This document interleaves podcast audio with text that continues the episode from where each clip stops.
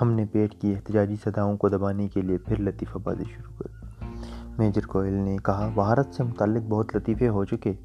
اب کوئی پاکستان کا لطیفہ سناؤ۔ ہم نے پھر اپنی بھوک کا قصہ دہرانے کے لیے دور ایوبی کا یہ پرانا لطیفہ سنایا کہ فیلڈ مارشل محمد ایوب خان کے مارشل لا کے دوران میں نے ایک بھارتی اور ایک پاکستانی کتے کی ملاقات سرحد پر ہوئی۔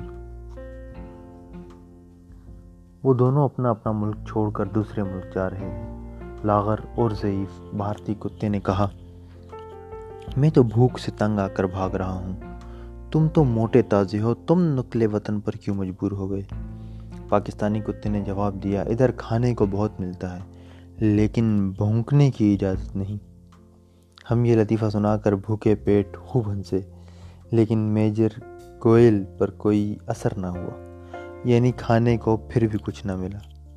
گلے شکوے بھی کر دیے اور من گھڑت لطیفے بھی سنا دیے۔ بنیا گانٹ کا بڑا پکا ہے۔ اس نشست کے دوران میں سپاہی شریف بھی موجود تھا۔ بات قیدیوں کے تبادلے پر چل نکلی۔ شریف نے میجر گوئل سے کہا، تم ہندو بہت حسابی آدمی ہو۔ اس دفعہ تمہارا قیدی تھوڑا اور ہمارا زیادہ ہے۔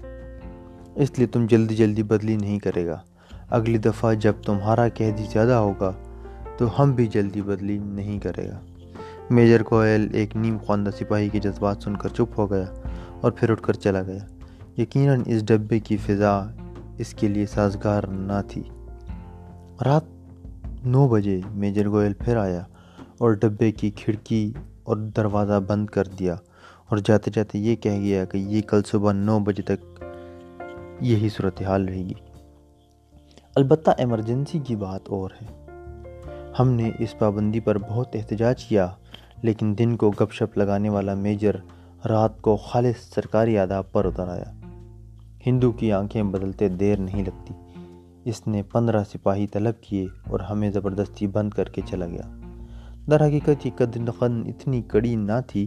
کلکتہ کے سیل کے برعکس، اب ہم اس کوٹری میں ایک نہیں ساتھ تھے۔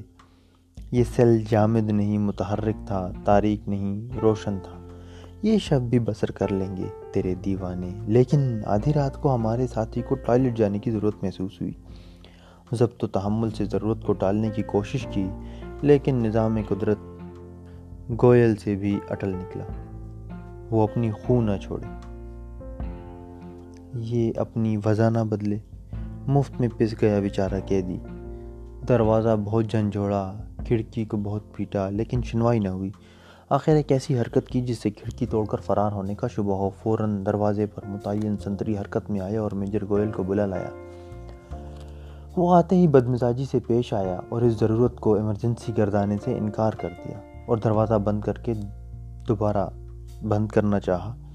ہم نے اس کا بازو پکڑ کر اتنی ہی بدتمیزی سے کہا، ایمرجنسی سے تمہاری کیا مراد ہے؟ کیا یہاں زچہ بچہ کی کیفیت کی توقع رکھتے ہو؟ جسے ایمرجنسی کو ہوگی ہمارے لیے یہی ایمرجنسی ہے۔ کیا تم سمجھتے ہو کہ اس تنگ دربے میں سات انسانوں کے سامنے ایک سینئر افسر حاجت رفع کر سکتا ہے؟ افسوس کا مقام ہے۔ تم افسر ہو یا وہ دھوند سے مروب ہو گیا اور دروازہ کھول دیا۔ سفر میں بمشکل تیس چالیس گھنٹے گزرے ہوں گے کہ گاڑی سے اترنے کو کہا گیا۔ باہر دیکھا تو آگرے کا اسٹیشن تھا۔